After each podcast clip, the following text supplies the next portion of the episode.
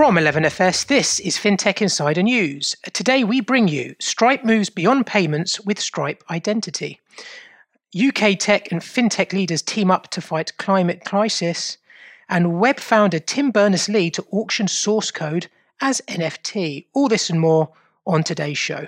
But before we start, we just want to tell you about some of the things we're working on here at 11FS and a quick word from our sponsors. Financial institutions are struggling to move fast enough to compete with new players. Their legacy tech and processes are holding them back. But there is an answer.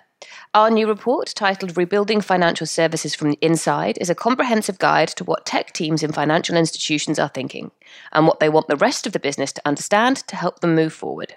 Head to bit.ly forward slash 11FS rebuild to download it now.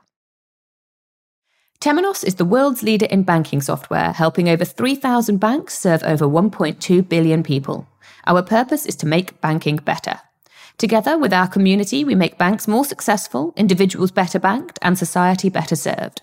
With our software, banks can create more human, differentiated digital experiences, hyper efficient business models to benefit the bank and their customers, and simplify and transform their back office. Our clients are the highest performing banks with cost income ratios which are twice better than the industry average. Learn more at temenos.com.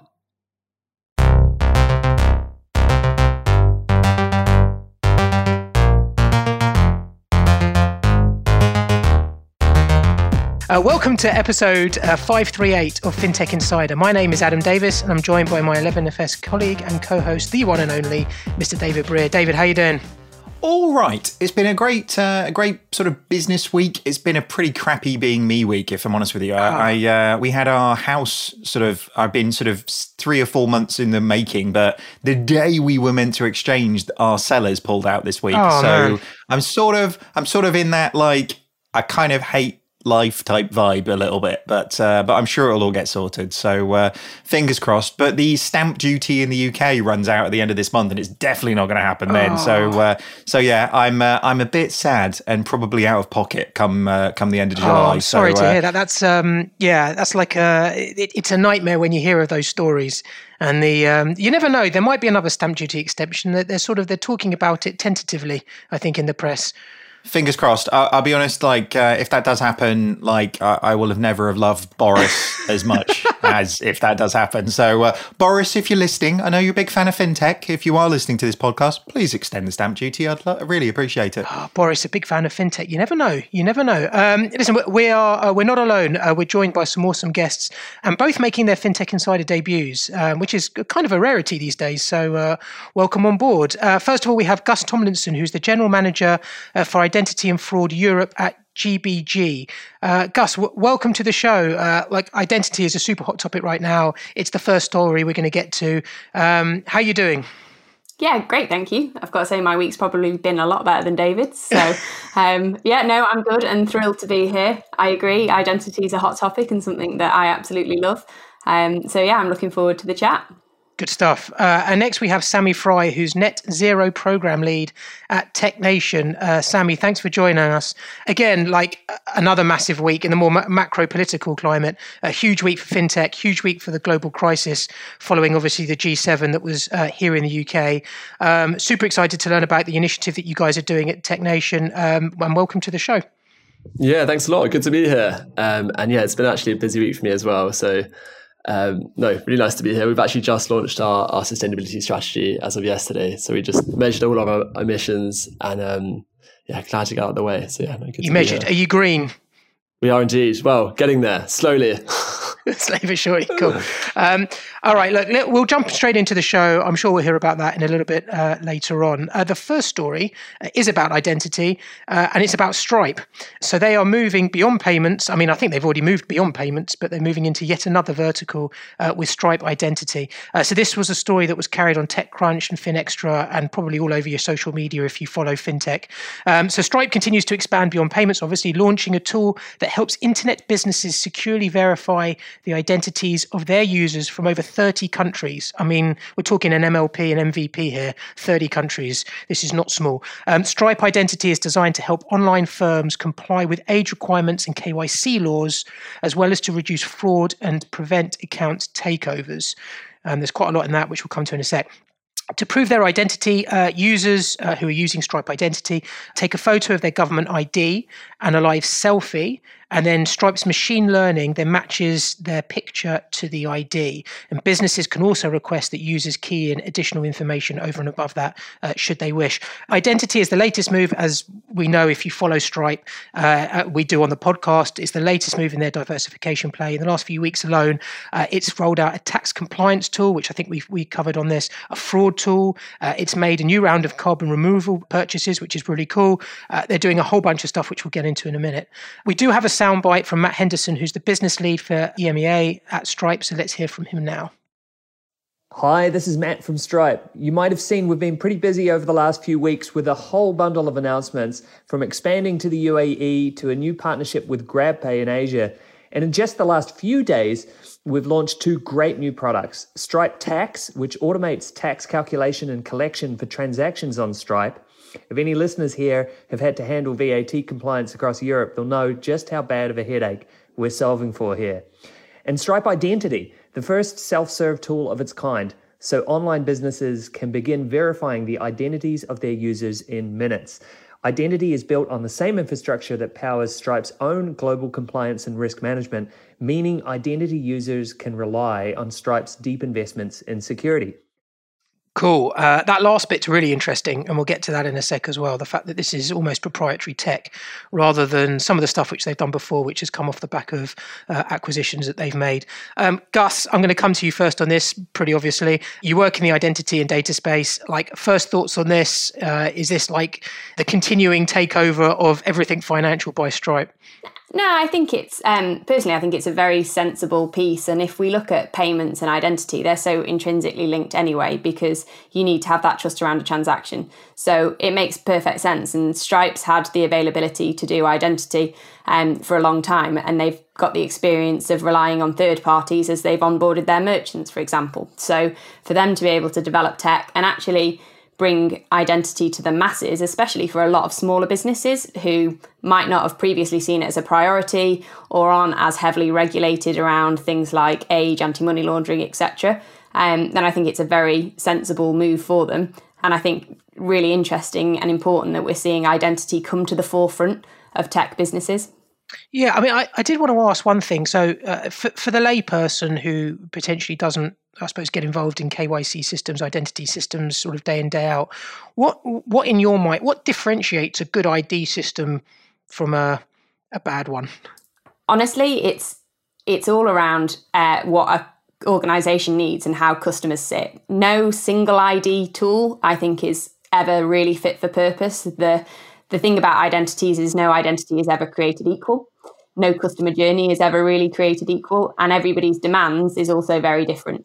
So, to really create an identity system that, first of all, gives a cracking customer experience, and second of all, meets the regulatory and the risk requirements of a business, you actually have to layer things like data, documents, biometrics, digital footprints, all of these things, because without that, you can't ever really trust an identity.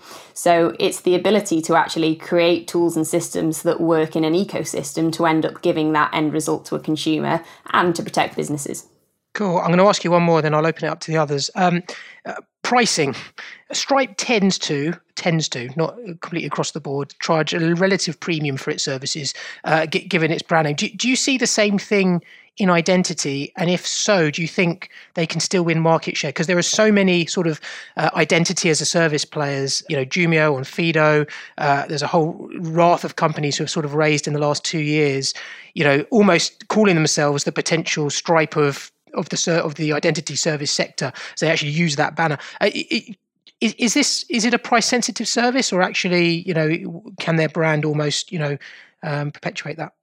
It's, I mean, and coming from a GBG point of view, we've been building, developing, and selling ID and fraud tools for over 30 years. So I think it's that element where actually, similar to Stripe, similar to the Jumios, the Onfidos, everybody else in the market, it's understanding the value that your product is delivering to your customer base there is also a difference between an SME customer in comparison to an enterprise and the importance of that to the business. So I think if Stripe have created and have put to market a tool that ultimately makes it easier and simpler for businesses to deploy it, then they can probably hold a premium for that.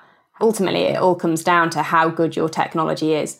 Um, and within the identity space, there's a not, an awful lot of competition in that. If we look at your Onfidos, your Jumios, um, if we look at our document tech, it's much more than just looking at a document and matching a face. There's a lot of things around tampering detection.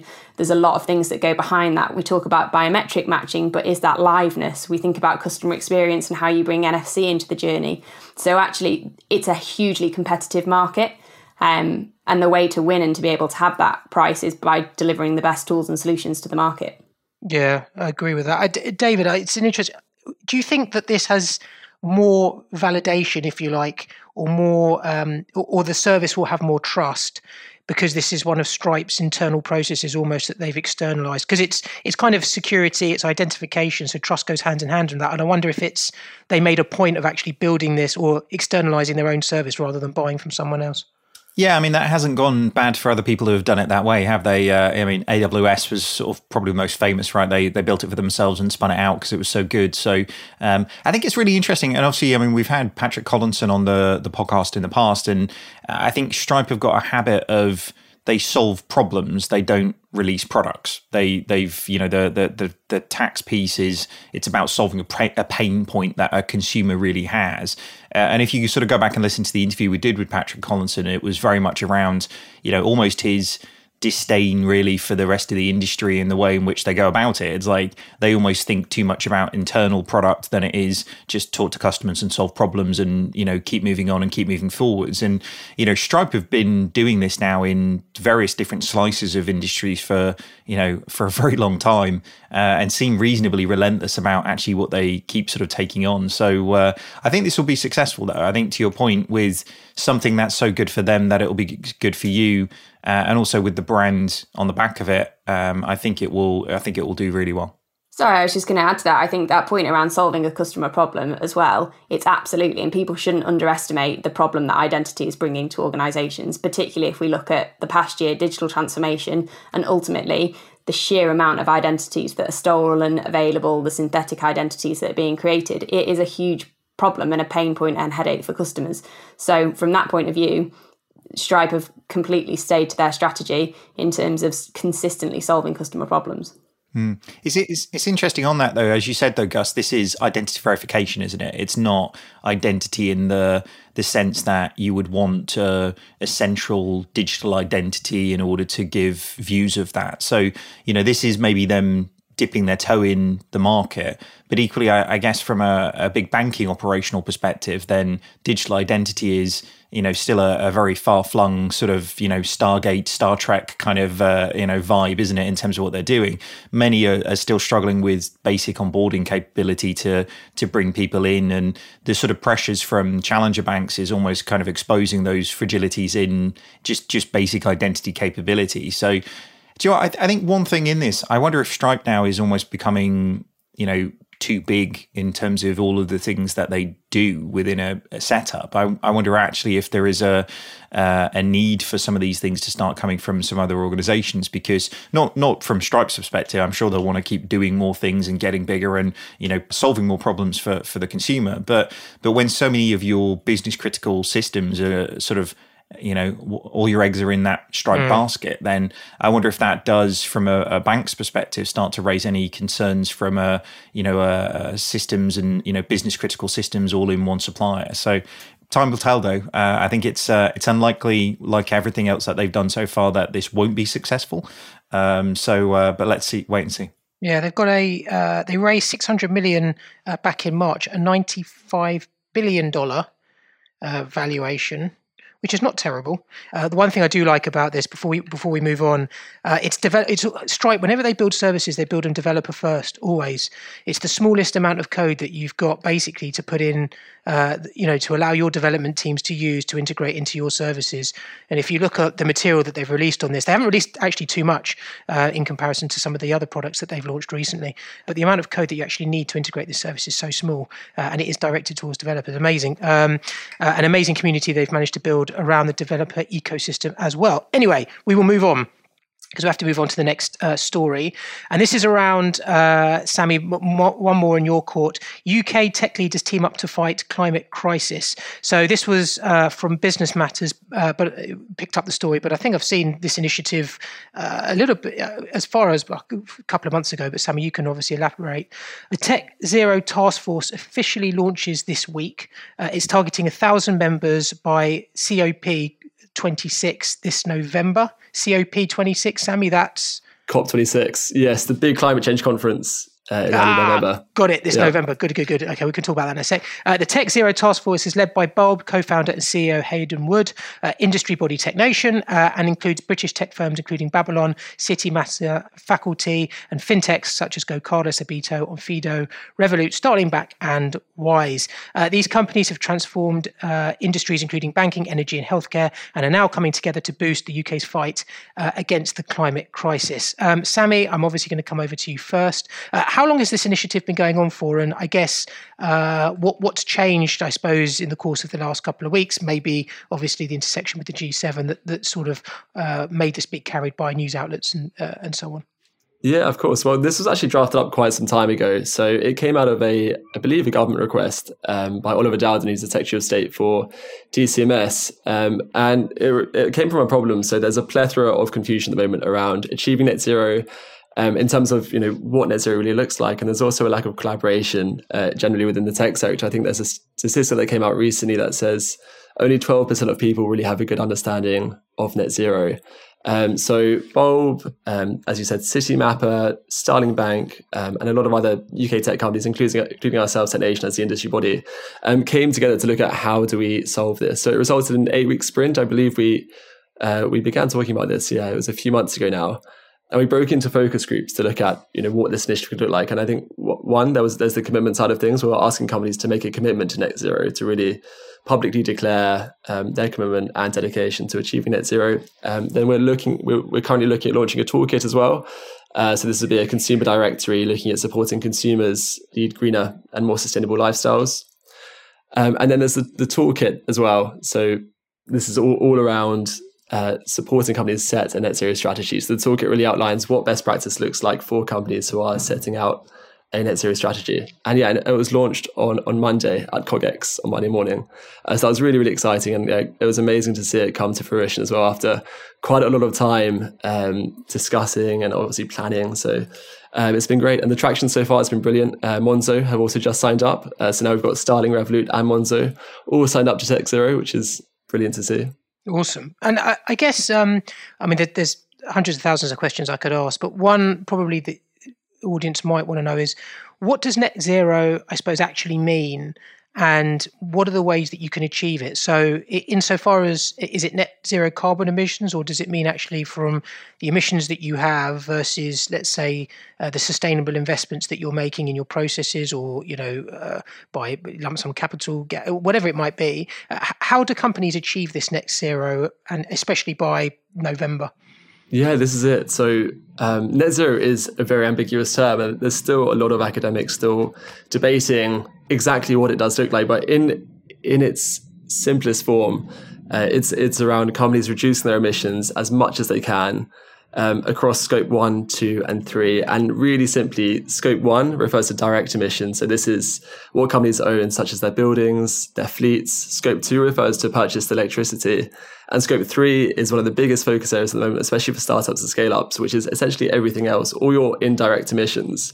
Um, so this covers business travel, your purchase goods and services, um, essentially everything else, even from IT equipment, for example. And this is the, the biggest um, at the focus area at the moment. It's um, 98% of TechNation's emissions actually. So that the plan, so what you, so what companies need to do is reduce their emissions as much as possible. And to do that, we need to start benchmarking ourselves. So that's why reporting on your emissions is so important because it gives you a place to start.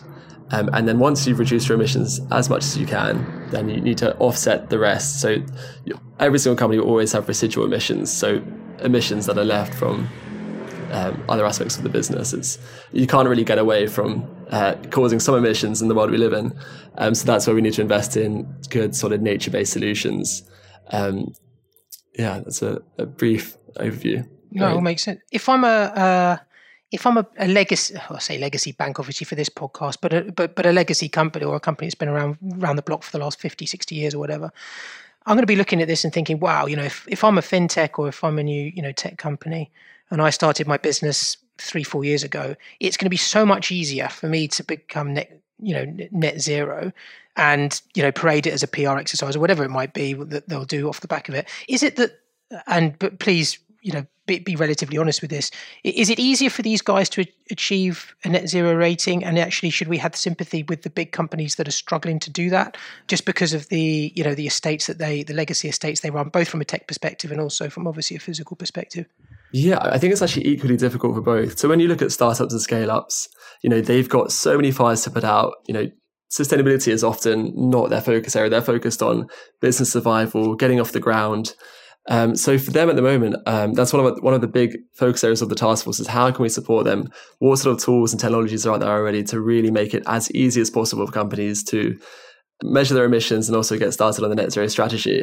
And then corporations and multinationals, on the other hand, they've got hugely complex supply chains, um, you know, huge businesses. They have to assess so many different areas to even be able to get, you know, an, a general understanding of what their emissions are. You know, if you look at um, a multinational agricultural industry, for example, you know, that have to look at you know, what's their livestock like? How many how many cows do we have? What does that mean in terms of our emissions? It's so complicated. Mm. Um, so so I think there's there's two big challenges there, um, and and that's what the Tech Zero Task Force is all about. Although focus on digital technology, but all around how can we support both those bigger multinational companies to make net zero targets and as easy as possible for them. So most of the time with multinationals, obviously, they'll have financial resources to work with consultancies um, to, to, to, get their input, um, which is obviously far easier than the startups and scale ups who will have who may not have the time or financial resources to to use third parties.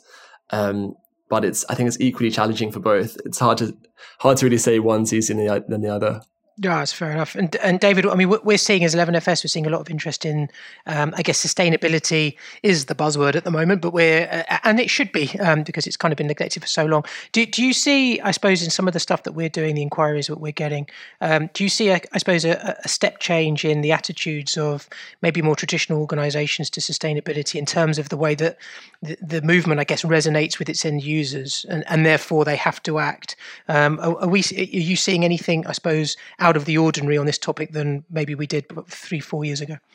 I mean, I think you sort of hit the nail on the head there, really, is like, actually, look, we didn't have competition in the market for such a long period of time. And now, actually, the sort of selection process from a consumer's perspective is people want to buy into businesses that they buy into. You know, not just do you do the thing I pay you to do, but do you do it in a way that actually I will, uh, you know, feel good about, really, in terms of the, the process. So, so I think with that competition means, you know, organizations that are able to, you know, show this and, you know, take more of a sustainable stance in, in a similar way that actually we've seen with, you know, even things like diversity and inclusion. You know, people don't want to buy business from people who are completely non-representative of, of actually the people that they want to engage with. So, you know, I think it's interesting that competition drives this type of uh, change. But ultimately, it's good for competition because it means that again customers have greater choice. Um, but it's good for the environment as well, right? You know, we we sort of forget that often in in these things that if they're used really as a like as you sort of said, sometimes as a you know a PR exercise so that people are involved in a thing. Um, but ultimately, whatever the reason, you know, if if this does happen and people are involved in it, it's good for us all because uh, you know ice caps and stuff. You know, like that's important. yeah, there's the, yeah, you're right. The the upside is very up. Um, so yeah, absolutely. And uh, Gus, just from your perspective, any anything you want to add on this?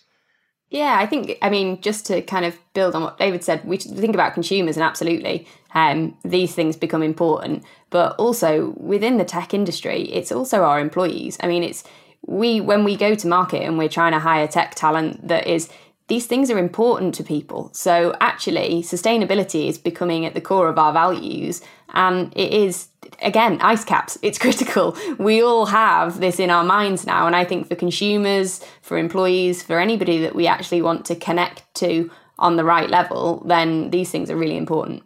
It's um, it's interesting, isn't it? There's a there's a bit of a sort of a bifurcation of uh, of you know caring to a certain degree because I mean on one hand we've got an explosion of NFTs, like gen- you know, using just insane amounts of electricity to to generate, you know, I don't know, CryptoKitties, whatever, like, you know, like crazy things. Um, but on the other hand, we've got players like BlackRock, you know, moving to, you know, ESG funds that are creating more returns for customers than traditional funds were. So it's an interesting sort of split, isn't it? That where actually, you know, the industry is almost kind of gravitating more towards sort of doing good for customers, doing good for the environment, as you say, Gus, doing good for um, making employees feel more uh, aligned to their own values, not just the business's values.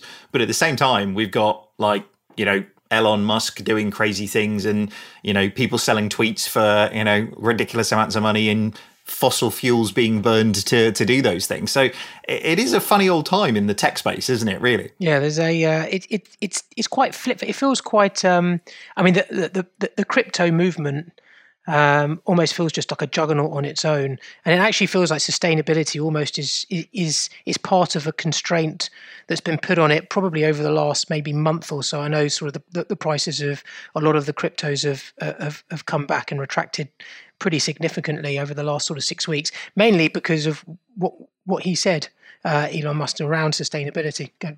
Well, well, it's um, well, it's interesting because it's it's actually like a you know uh, ESG is is a movement. You know, like actually it is a a movement of of people sort of thinking in a different way. Most of what kind of comes at the heart of of cryptocurrency and distributed ledger technology is a sort of movement away from centralized you know control and governance and, and everything that kind of is is with that. Uh, again you know occasionally it's about crypto kitties and that's good fun too but um but you know it's almost like the that these two things need to sort of come together at some point, don't they? And uh, uh, it's going to be interesting to see how whether the technology of the you know change the world, you know, power away from central bodies, and the movement for ESG and socially responsible decision making for from corporate organizations, like this has got to come together at some point, isn't it? The crypto is actually uh, quite emissions intensive as well because of the the um, data mining involved. Yeah, of course. Yeah, yeah, just insane amounts of electricity. Like and, and NFTs are just insane, like absolutely insane how much they're using. But um, but it's interesting. It's almost like the greater good is removal of power from central bodies. Therefore, it's like which one is greater good? It's it like yeah, do you, you want do you want the the Fed knowing everything about you, or do you want to save polar bears? Like you've got to make a decision. It's going to be one of these two things. So. Uh, it's got to be the polar bears, man. You've got to save the polar bears. Always wins I mean, out. I'd go with a polar bears. Yeah, exactly. All we need is David Attenborough to give a ruling, and then we will be clear on which way to go. That would be something. Exactly, yeah. yeah. If David Attenborough was to, was to bring out a white paper on his version of uh, sustainable crypto or sustainable cryptocurrency, can you imagine how successful that would be? Attenborough coin, like you heard it here first, folks. Attenborough coin. 100%. David, we've, we've been sucked into crypto. We're talking about talking about ESG being sucked into crypto, as as is a lot of uh, what we talk about at the moment. But we have actually got a couple of crypto news stories coming up. Uh, but for the moment, we're going to take a quick pause, uh, hear back from our sponsors, and uh, we'll be back with you shortly. This episode is brought to you by Visa, one of the world's leaders in digital payments. Visa's FinTech Fast Track program is a quick and easy way to connect to the Visa network and issue payment credentials. Whether you're an up and coming neobank, modernizing B2B payments, or launching a new crypto solution, amazing things can happen when your innovation is combined with the power of one of the world's largest payment networks. Learn more about the possibilities at partner.visa.com. With a global consumer panel of 15 million registered members, over 11 years of historic single source data, and proprietary technology that connects data and simplifies the research process, YouGov is home to the largest collection of constant, entirely permissioned consumer opinion and rich behavioral intelligence in the world. To learn more, visit business.yougov.com. So the next story we move on to is around Amex, American Express, uh, and it's around a company opening its first business accounts. Uh, this is uh, with Kabbage, who of course they acquired not so long ago. This was picked up by FinExtra, but again, it's been uh, all over your uh, your fintech news outlets. So American Express launches its first checking account, uh, leveraging technology developed by Kabbage. It acquired them in August last year. Um, as part of a strategy to roll out a range of cash flow services to business. Um, Kabbage Checking, which is what it's called, uh, is a no-fee digital account that pays 1.1 interest, 1.1 percent, sorry, interest on up to $100,000. That is uh, in balances. Uh, includes mobile check deposits, a debit card, uh, bill pay, uh, targeted savings features, as well as an access to a network of ATMs and a retail location service for cash transactions. Uh, small business owners can apply online for an account in minutes, regardless of their business's age or revenue, which is pretty cool. And Gina Taylor Cotter, who's the SVP uh, of Strategy and Business Operations at Kabbage, said small businesses should not have to sacrifice the features they expect from a bank in order to experience the benefits of an affordable business checking account. Uh, which was quite a powerful statement. We've also got a soundbite from Kathryn Petralia, who's the co founder of Kabbage. So let's hear from uh, her now. Hi, I'm Kathryn Petralia, co founder of Kabbage.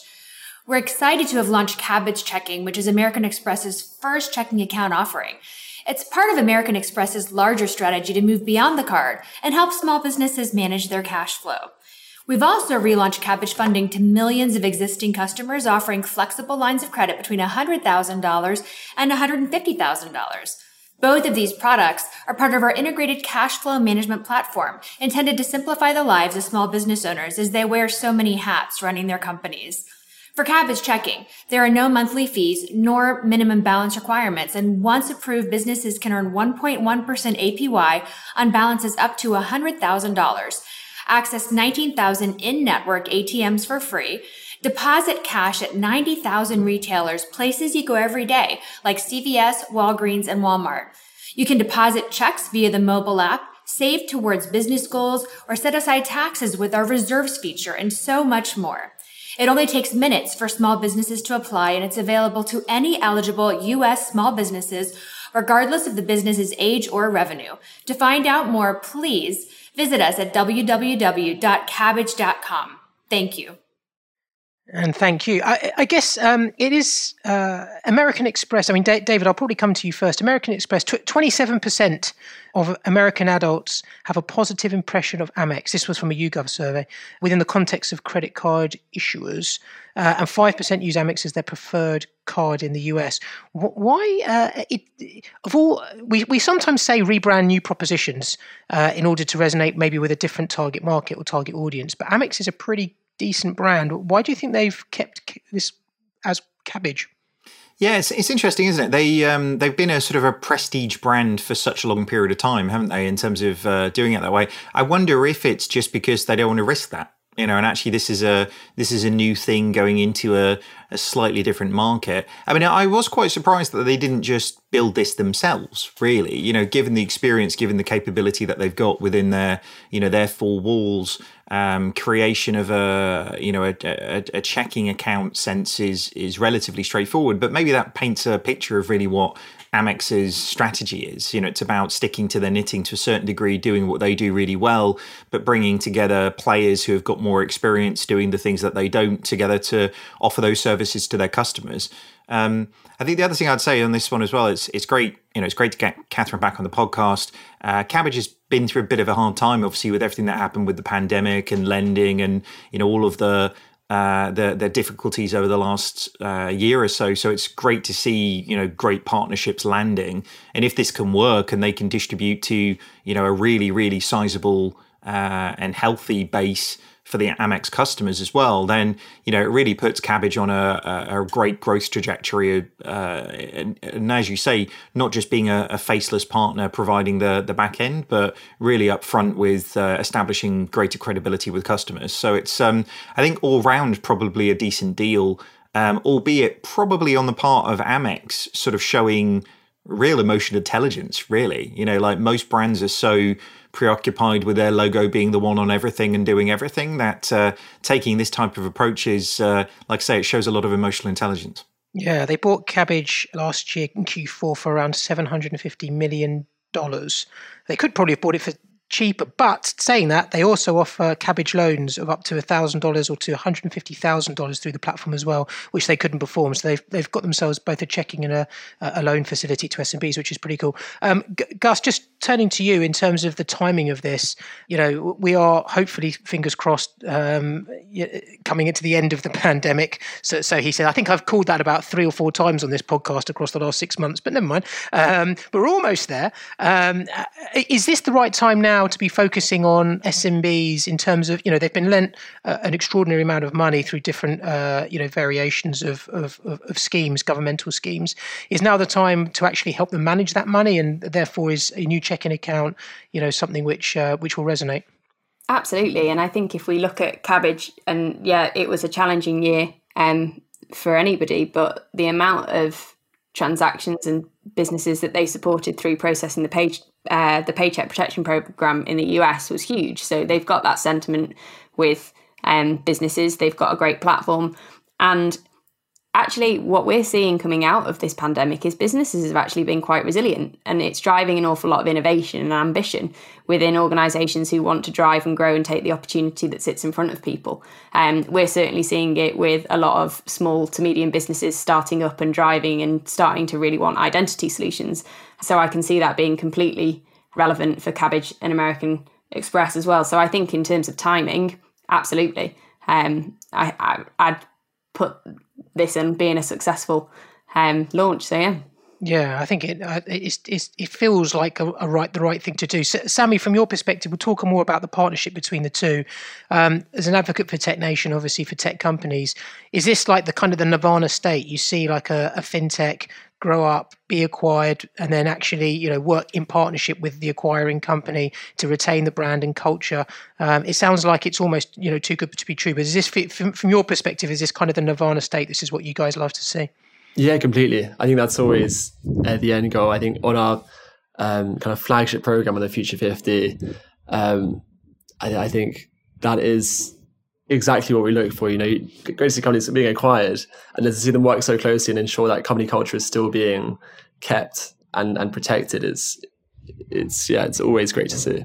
Yeah, there's a, an awful lot they'll be able to do as well. Just you know, adding to the story before we move on, Amex counts itself as the top card issuer for SMBs in the US, and its portfolio is larger than those of its five closest competitors combined. So an enormous SMB base that it has. And you can imagine if you've got the credit card and now you've got the checking account and you've got a loans capability, you've got cash flow management very much sewn up in one.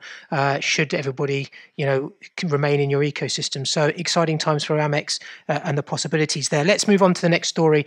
Um, another exciting company, uh, which is Shopify, which I, I actually I didn't know. I don't know why, but I didn't know they'd actually taken a stake in Stripe in the last funding round. This was, I think, three months ago or so, and it was quite recent. And I was thinking, crikey, I would have thought Stripe is is worth more than Shopify. So I looked it up. Shopify is worth double the amount that Stripe is. Shopify is a 170 billion pound company at the moment. Just astronomical stuff. Awesome company.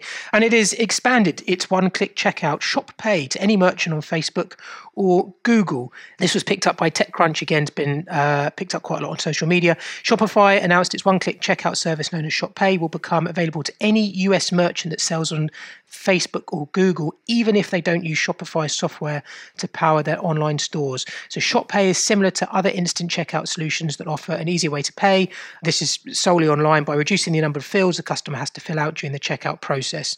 The service remembers and encrypts the customer's information so consumers can check out with just a tap uh, when shopping online, and as of recently, even pay for purchases in installments thanks to a partnership uh, with Affirm. And it's worth saying that Shopify also invested a significant stake in Affirm as well. Uh, so again, you know, we've talked about partnerships between you know fintech startups and tech uh, and, and, bigger companies, uh, and this is another good example of that. Uh, the news follows um, this week's confirmation that Shopify has taken a significant stake in Stripe, as I just said, the backbone of the Shop Pay service, as well as Shopify's partner on merchant services, including bank accounts and debit cards. A lot to dissect here, David. I'll probably start with you. The benchmark that they're calling uh, this service's success is traditional ways to use card payments. Is that do you think that's still fair? Because you know we've seen Amazon; they've got a, a, a one a one click uh, solution. Uh, we've seen other organisations who have come up with the same sort of thing, third party services who are also advocating one click solutions. Is it still fair for I guess Shopify to say, well, the benchmark is still card on file, and this is much better? Um, I, am not sure it's necessarily um, the benchmark, but I guess the the weird thing that Shopify keep doing, I mean, it's similar to Amazon using Amazon Pay. You know, they they create distribution and the product in the same sense. So, you know, Amazon Pay on other people's websites, great, but using it on their own website when they're creating, you know, and I think this is almost the unfair advantage. You know, everything that Stripe is doing is brilliant, but they require on people they require other people to integrate it into their services for then their customers to use it. Whereas Shopify is just it's it's almost the biggest fintech company out there right now because they're just creating more and more. I mean, we've had um, Tui Allen on uh, a number of times over the last couple of months. And actually, she says a similar thing to what Stripe say. It's just like we're solving customers' problems, and we're you know we're sort of relentless at pursuing those problems, almost the problems that they create for their customers because of you know the the excellence in their other services is almost they're just mopping up the edges now, and the edges just happen to be financial services plays. So whether it's you know this or the other things that they've been doing recently, then uh, I, I think they're they're in for advantages. They they're generating the problem. They've got a captive audience, and then they're solving the problem. So it's it's undoubtedly going to be ridiculously successful. Yeah, I was looking actually at Shopify Capital the other day as well because the distribution is just so good.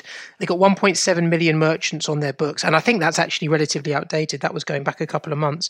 1.7 million merchants. Bear in mind, there's only 5 million SMBs or merchants in the UK. Um, so 1.7 they've got just on their platform is just an extraordinary amount. Um, Gus, what, what's your thoughts on this one?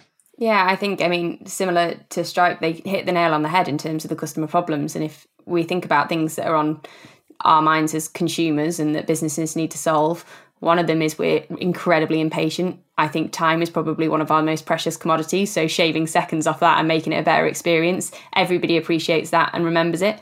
And the other is, again, security. People panic. They don't like to give away payment information repeatedly. They get nervous about it. Increasingly, we're becoming heightened and as aware. So, actually, by doing this, they're just making that customer experience a hell, lot, hell of a lot easier for everybody. Yeah, it, it, should be noticed that these are always the metrics you talk about when you look at uh, paying at checkout. But 70% faster checkout, this is what ShopPay is uh, advocating, than a traditional uh, checkout offering with a 1.72x higher conversion rate, meaning fewer abandoned carts. That's really the name of the game of this type of service, is to make sure that fulfillment goes ahead. Um, I think, uh, Sammy, just uh, a quick one for you. I guess, uh, like, just the most again m- monumental company, phenomenal company. Uh, is it is, it now right to call them a fintech company, or is it now right to call them a financial company? I mean, they're almost you know they're sort of spreading themselves all over the place, similar to Stripe, but in sort of all, all sorts of different verticals. Would you count them as a fintech company yourself? Yeah, it's a good question. Um, I wouldn't have before this podcast, but now potentially. um, so, I mean, yeah, I think we are here to educate. Exactly, love it. Uh, no, but I mean, yeah, I mean, with this kind of new feature, it's it's kind of very fintech orientated. Of course, I'm not sure if you classify that whole, you know, when you look at the whole business, I wouldn't necessarily see them as a fintech, um, but it's incredible. I mean, one click one click checkout is exactly what I think what consumers look for, what we need. I think convenience is key um, quite often, and yeah, it's a very welcome move by Shopify. Yeah, it's um, it's going to be fascinating to see, isn't it? Like, what what do you when do you start classifying somebody a fintech player, and actually, at what point does the regulator start wanting to be a lot closer to what they're doing? I mean, is it like percentage of revenue? I mean, we know uh, I think it's two percent of Apple's revenue comes from Apple Pay now. So is like is two percent enough that actually the regulator is going to start knocking on your door and wanting to see more things and get more involved and you know process and governance and risk and controls? You know, it's it's going to be fascinating. I, think so many of these players, you know, you look at the distribution that Amazon have got for business lending, you know, you've now with somebody like a Shopify, how close can they skim to not having to be fully regulated mm. in, in the ways in which the banks would need to be uh, until they take enough of the slices of the revenue without having to, you know, be a bank, as it were. Um, it's going to be interesting. Yeah, we had uh, on the Under the Hood podcast series that we were at, we had Angela Strange on that, and she's obviously that famous saying that she had that every company is going to become a fintech company. But you are right; it is interesting if that is the case, and just knowing traditionally we always said that tech companies wouldn't want to accumulate, you know, financial services legacy or debt or tech debt because it's going to get regulated at some point. Uh, but what is that point? And it is, you know, if you look at you know, Apple, I didn't know it was two percent of their. I mean, that's still going to be an absolutely enormous number, enormous number. It is. So, well, it is at two at two percent when you're Apple. That's ridiculous, isn't it? I mean, I, would argue I don't think everybody wants to be a fintech company, but I think everybody wants financial services revenue. Like it's just you know slow moving industry really hard to innovate really hard to move you know if you can sort of dart in and out and you know pick off the uh, the revenue when the the big players can't, then uh, that's the that's the dream, right? Yeah, it's great for your MRR. Everyone loves monthly recurring revenue. That's what everyone goes. All right, um, let, us move on uh, from uh, business case metrics. Um, so into the next segment, we talk about stories we didn't have time to cover in full. Uh, um, so David, you're up first, I think. Yeah, so uh, first story was over on Finextra. So this is Laybuy pretty sure lay-by is going to be a different thing over in New Zealand, isn't it, to what it means in the UK? So we'll see how well this one lands. Uh, Laybuy brings in store buy now pay later to the UK. So New Zealand-based buy now pay later company Laybuy is launching its digital buy now pay later card in the UK, enabling customers to make in-store purchases with their phones. Uh, this follows a week after Klarna launched something very similar to this in an attack on the credit card fees space.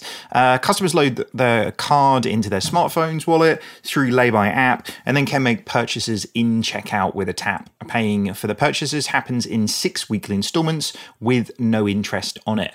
Uh, I mean, this is similar to a couple of things we've talked about today, I guess, Adam, this is look, buy now, pay later, zero interest is all about making baskets bigger, right? You know, this is a incentive into the stores that people will buy more things because they don't really have to buy them now; they buy them over a period of time. So, um, I think it's interesting though the the POS, you know, at point of sale buy now pay later space is getting really crowded uh, and I think you know this is this is going to have to spend a ridiculous amount of money above the line to to get cut through at this stage, given how far ahead Klarna really is. So uh, you know it's good to see competition again. It will cause Klarna just to you know think really closely about the fees and charges and the structures that they've got in place. Um, but I think they're going to really really struggle to get massive traction again unless they go get I don't know Snoop Dogg maybe. Yeah, I was going to say they need a rapper.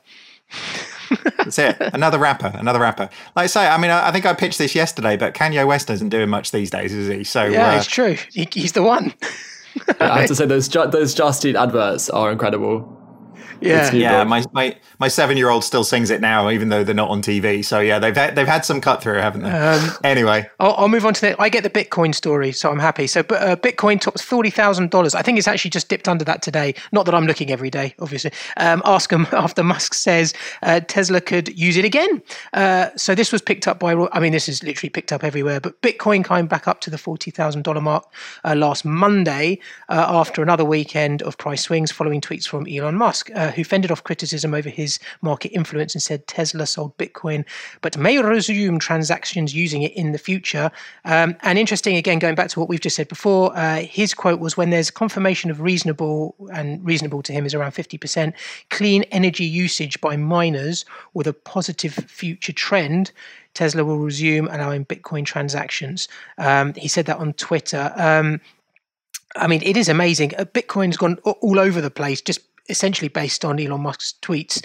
And obviously, the big spike happened when he announced a 1.5 billion pound Bitcoin purchase. That was in February, off the back of Tesla, and then I think Square and others joined him, uh, and said it would take the cryptocurrency in payment for cars. And he later said that the electric uh, car maker would not accept Bitcoin due to the concerns over how mining uh, the currency uh, requires, obviously, as we've talked about, a little bit high energy use and contributes to climate change. Sammy, I was going to uh, talk about this one myself, but I'll, I'll throw this one over to you, considering it it's uh, it's more your bag.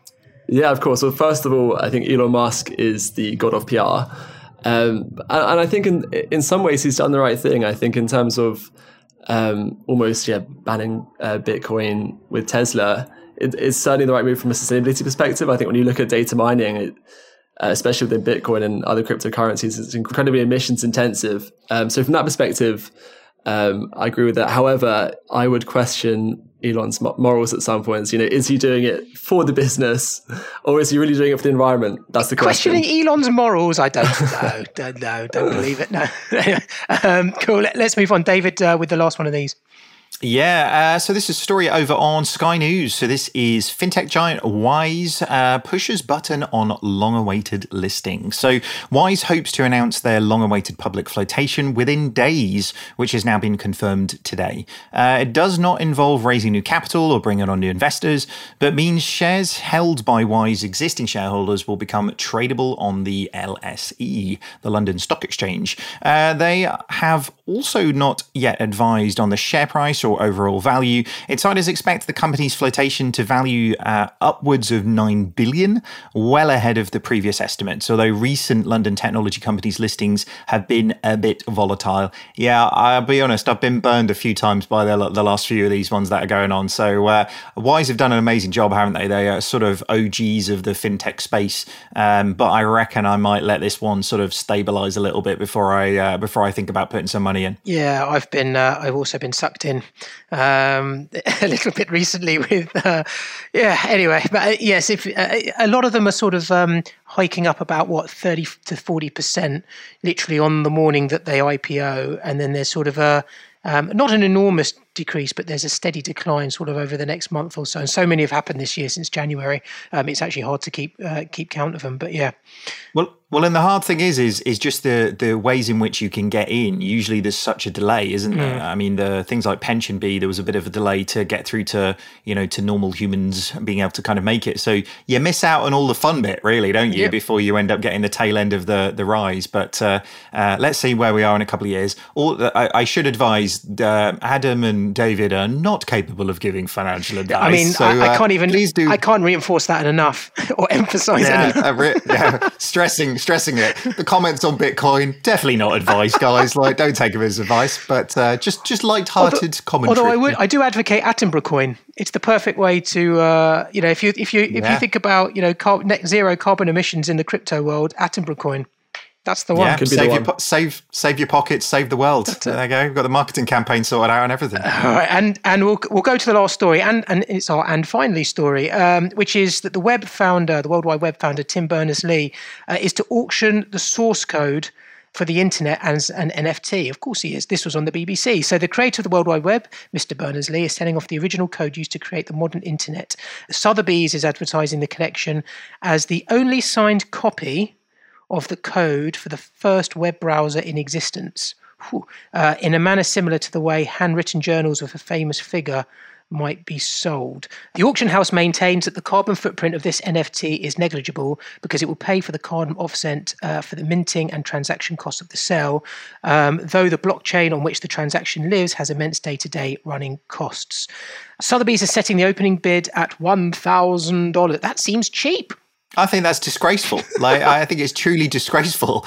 I mean, Sir, Sir Tim, like he's a he's a, like a national treasure, isn't he? In terms of what it is. Charlie bit my finger went for five hundred grand, like five hundred grand. What? And this is going for thousands. One grand. Yeah. I mean, I mean, I'll buy it for a grand. Oh, it's got to be worth a hedge. Yeah. I reckon. Like we should club together. Like I'm up for that one. Again, don't, like, don't uh, listen to me and David for investment advice. I can't hear. Uh, how many times can we repeat that in a podcast? But I mean, a thousand pound that seems low. Yeah, I mean, I'll be honest, Adam. I don't think we're getting into Sotheby's, are we? Let's be honest. I think, uh, I think, I think we'll struggle to get through the door. But uh, uh, we, we, maybe we should start going and looking on eBay, seeing what we can do on eBay. But I mean, this is this is interesting, isn't it? it I, I, hope it goes for like a ridiculous amount. If like some random fucking tweet from Elon Musk can go for like ridiculous amounts of money, or uh, some kid burning some other kid's finger goes for five hundred thousand, it's like this is like proper history, isn't it? Really, in terms of what's going on. Also, I mean, I worry a little bit about Sir Tim if he's got to start flogging off uh, yeah. uh, initial bits of the code. It's like somebody might have regretted, you know, open sourcing all of that code at the beginning because he, he could have made a lot more money. I was thinking it, that. I was thinking like, well, I didn't read the backstory of why he's doing. I mean, he might be doing this just because to jump on the bandwagon, you know, because endorsing the movement of NFTs and use of Ethereum, etc. But um, yeah, I was thinking, you know, it'd be so sad to read it was because he's like he needs the cash. I don't know. Um, So, so apparently, so the, the the sale is being handled by Sotheby's auction, and the money made will be to put ah. towards causes chosen by Sir Tim and his wife, still not for personal profit. So, like, how did how did he make his money, Sir Tim? Like, because uh, he if he basically sold off the thing that he made that was amazing for no, you know, gave it away for no money. I, I think we should look into where he's that, getting his that, money that from. That man is worth a lot of money on the speaker circuit. That's true. That is very true. it's, it's, my guess. Um, Gus, your thoughts on this one? Yeah, I mean, it's. I always think back to it in the bit in our industry that we hear all the time is the internet was written and designed with no identity and no peace. So you know that as a bit of historical memorabilia. You're right; it's a huge bit of history, but also I can imagine there's some techie geeks out there that would just love to see it and get their hands on it. I mean, to a look how far we've come, but that's that's the start. That's where it all kicked off. So yeah, it'll be interesting to see what it reaches. What do you reckon it's on? Like, because like it's not going to be on a USB. Is it going to be like on one of those bloody great big like floppy disks? Do you reckon? Because like uh, you know, like he never, he never, they, it didn't exist at that point. Like, I really think we should do this. Like between the four of us, it's two hundred fifty dollars. Like, what's the worst thing that could happen at that point? Like, maybe that's yeah. the thousand pound. Yeah. Maybe that's the thousand pound start point. If it's on a floppy disk, somebody's got to get a device to actually get it open the, and the, see it. That's true. Yeah. The, the only thing, true. the only thing is, you then need to once you've cracked the floppy disk and you've bought it, you then got to display it in a digital museum, and then you're into the kind of you're into that kind of world of you know how do you actually display i know there's also and it's an amazing universe of sort of digital museums that are uh, sort of starting up now on on, on the chain. Um, but yeah then you've got the cost of doing that. So actually there's sort of hidden costs in this. So it's not just the grand. We've got to think about this properly oh, but it's just, it's not what I do. Just don't worry about that. Just like make the investment. Worry about the running costs later. Like we've suddenly we've got like uh, we've got to keep it in some sort of air conditioned chamber for the rest of time. then uh, it becomes a becomes a lot more expensive. I've still it? got my copy of Sensible Soccer on a floppy disk. I wonder how much that would go for. Anyway. Um, Right, that's all we got time for this week. Thanks so much, guys. That was uh, I enjoyed that one, uh, and that wraps up this week's news show. Um, so, where can people find out more about you, Gus? Let's start with yourself. Uh, um, Twitter, I mean, there's not that many Gus's and GBGs. A simple search gets you there. Um, or equally, um, just head over to GBG and there's um, fair bits of information on there. Cool. Uh, Sammy, yourself? Yeah, I'm actually very new to Twitter, uh, surprisingly. What? So link- LinkedIn is, uh, is is the go-to if you're interested in connecting. Uh, yeah, Sammy Fry. I don't think there's too many Sammy Fries. So um, yeah, or, or, or just simply t- type in Sammy Fry Tech Nation. Cool. Uh, David, yourself? Uh, you always find me over in LinkedIn these days. So uh, yeah, look look me up on LinkedIn. Uh, and I'm on your Twitter at AdamD8. Uh, and uh, obviously, we're all at 11fs.com. Uh, thank you so much for listening. Um, if you like what you've heard, subscribe to our podcast. Don't forget to leave us a review, please. Uh, it helps us to make uh, the show better and helps others to find the show. as always, if you want to join the conversation, find us on social media. Just search for 11fs or FinTech Insider or email podcasts at 11fs.com. thanks so much for this week and goodbye.